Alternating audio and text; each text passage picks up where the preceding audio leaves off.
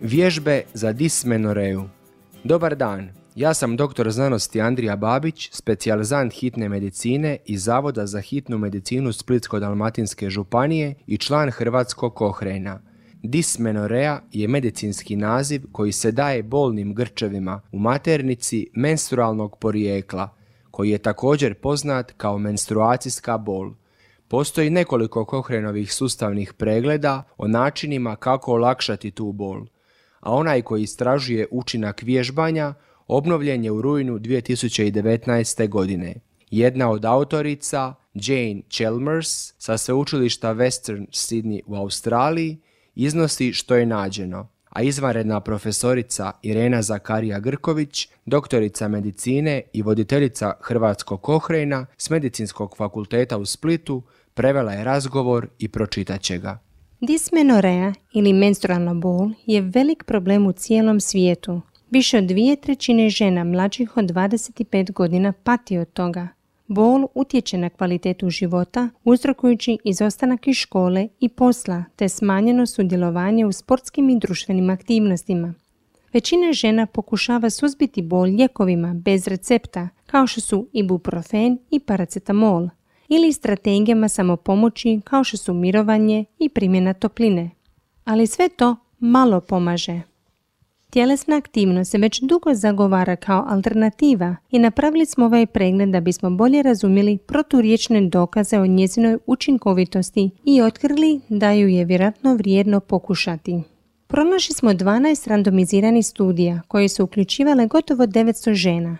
Studije su uglavnom bile iz Irana i Indije, s četiri, odnosno tri studije, ali je također bilo istraživanje iz Egipta, Koreje, Novog Zelanda i SAD-a.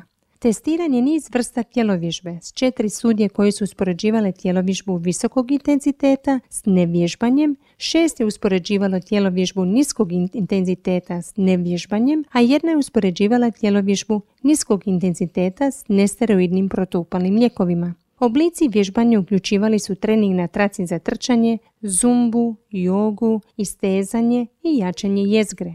Učestalost vježbanja varirala je od jednom do šest puta tjedno s vježbama koje su trajale između 10 i 60 minuta. Kada smo spojili rezultate kvalitetnijih studija u metaanalizi, to je pokazalo da tjelovježba niskog i visokog intenziteta ima velike učinke na ječinu menstrualne boli u usporedbi s nevježbanjem, iako je učinak na cjelokupni menstrualni ciklus i kvalitetu života mnogo manje jasan. Također, postoji mnogo nesigurnosti oko usporedbe tjelovježbe s nesteroidnim protupalim lijekovima, tako da ne znamo smanjuju li vježbanje menstrualne bolove, korištenje analgetika ili izostanak s posla, odnosno škole više ili manje od tih lijekova. Ukratko, pokazali smo da postoje neki dokazi niske kvalitete koji upućuju na to da tjelovježba koja se izvodi po 45 do 60 minuta najmanje tri puta tjedno može pružiti klinički značajno smanjenje intenziteta menstrualne boli. S obzirom na to otkriće, kao i ukupne zdravstvene prednosti redovite tjelovježbe i razmjerno nizak rizik od nuspojava prijavljenih u općoj populaciji, čini se razumnim da žene razmotre korištenje tjelovježbe za ublažavanje menstrualne boli.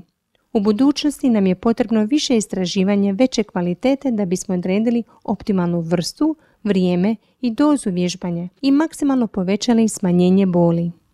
Da biste saznali više o vrstama tjelovježbe koje su testirane u dosadašnjim randomiziranim ispitivanjima i da biste pratili buduća ažuriranja ovog sustavnog pregleda, ako nove studije postanu dostupne, idite na internet na cochranelibrary.com i pretražite Exercise for Period Pain da biste pronašli članak.